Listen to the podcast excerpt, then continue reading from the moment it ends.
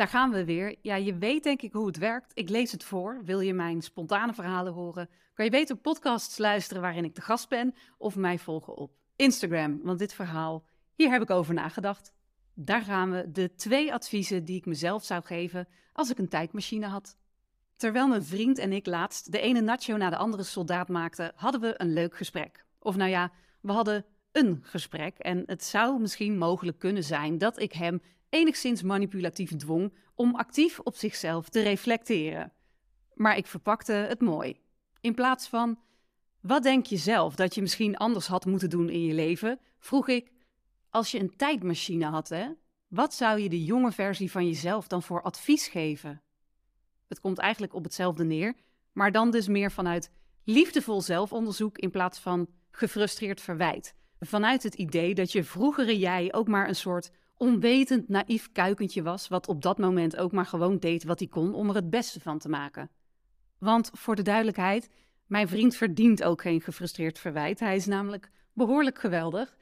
Ja, geloof me, ik stond eerder op het punt om een podcast op te nemen die iets heette als 9 redenen waarom mijn vriend een geweldige partner is en wat jij daarvan kan leren. Maar goed, hij voelde zich daar ongemakkelijk bij en ik wil ook een geweldige partner zijn voor hem en dus respecteer ik zijn grens en vertel ik niet al te veel over hem. Nou, hoe dan ook.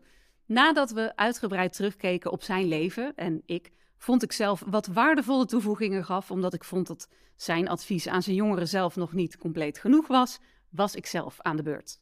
Ja, makkie. Naast werken met mensen en werken met muziek is zelfreflectie mijn grootste talent. Of, want ik vind talent een irritant concept, zelfreflectie is een skill die enorm ontwikkeld is bij mij. En als je dit opschepperig vindt, ik kan de werelddelen niet aanwijzen op de wereldbol en ik weet ook niet precies wie Napoleon was. Dus mijn talenten en skills zijn ook gewoon beperkt. Oké. Ik kwam uit op de 2 belangrijkste adviezen. 1. Als ik terug kon in de tijd, dan zou ik schreeuwen naar mezelf: Anne Ermens, geld is wel belangrijk. Kijk.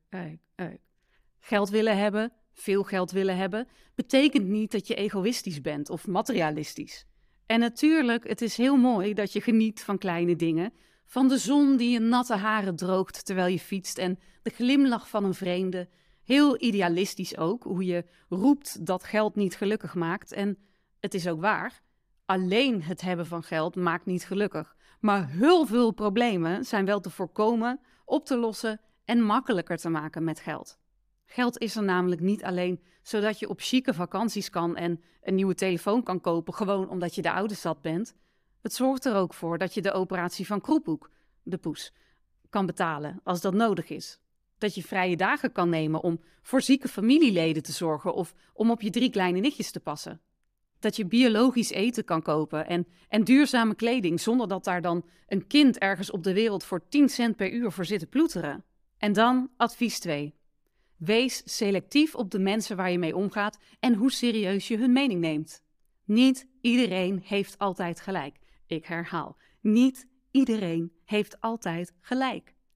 Bij sommige docenten moet je gewoon ja knikken en de informatie het ene oor in en het andere oor uit laten gaan. Vriendinnen met wie je kan lachen zijn niet altijd ook de vriendinnen die je ondersteunen als jij andere keuzes maakt dan zij zouden doen. En hoe goed bedoeld ook, soms willen mensen die zielsveel van je houden vooral zorgen dat je veilig bent, terwijl je voor je ontwikkeling ook gewoon risico's moet nemen. Je wordt het gemiddelde van de 5 mensen met wie je het meeste omgaat, zei ene Jim Rohn, die zei dat ooit. Je wordt het gemiddelde van de 5 mensen met wie je het meeste omgaat. Zorg ervoor dat de mensen met wie jij het meeste omgaat, mensen zijn waarvan de kleine 8-jarige Anne gaat glunderen en waar oude, wijze 88-jarige Anne van gaat juichen. En dat hoeven niet succesvolle mensen te zijn die aan alle maatschappelijke verwachtingen voldoen. Het mogen mensen zijn die ervoor zorgen dat jij je optimale zelf wordt. En een leuke toevoeging hieraan, die mensen hoeven overigens niet echt fysiek aanwezig te zijn in je leven. Je kan je ook omringen met hun boeken, hun podcasts en social media.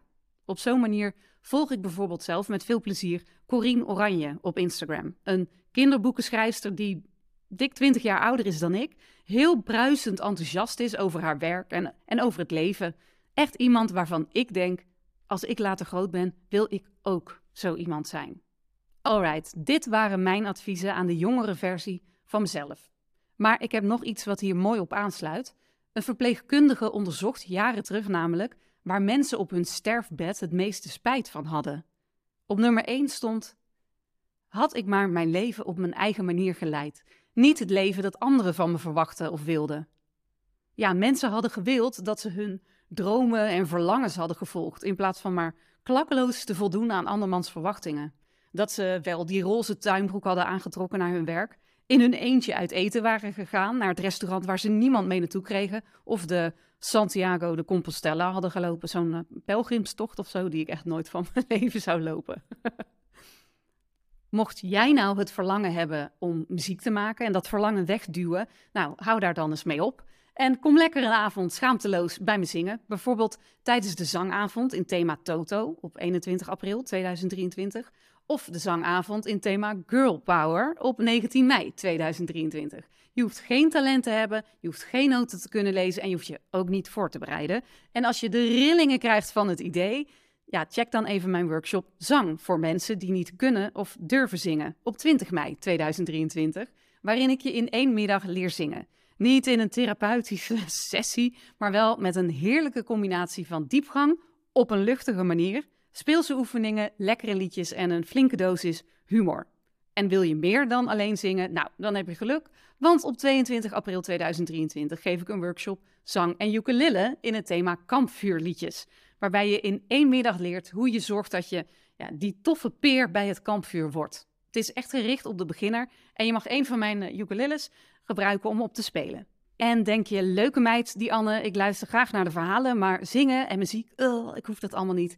Nou, dan is er vast iemand in je omgeving voor wie mijn workshops wel geschikt zijn. Superleuk als je de informatie even doorstuurt of als je ze een kaartje cadeau geeft. Je kan gerust even contact opnemen om te overleggen. Houdoe! Oeh, voor ik het vergeet, ik lig momenteel in de winkel. Nou, ik lig niet zelf in de winkel, maar ik sta met een foto en een interview in de special van Psychologie Magazine over hooggevoelige mensen, want nou, daar ben ik er één van. Hij ligt nu in de winkel, dus als je nieuwsgierig bent, kan je hem gaan halen. Je kan ook heel even in de beschrijving kijken, want misschien link ik wel even naar een foto waarin je even kan gluren. Ik ben Anne Ermens en dit was de podcast die ik opnam op 28 maart 2023. Heb je wat aan mijn verhalen, dan vind ik het te gek als je het me laat weten. En helemaal awesome als je het anderen laat weten, zodat ik de wereld langzaam maar zeker kan veroveren. Wil je meer weten over dingen die ik vandaag heb genoemd? Check dan even de beschrijving van deze podcast voor de bijbehorende linkjes. En wil je meer weten over mij? Dan kan je terecht op mijn website www.anne-ermens.com. Tot de volgende!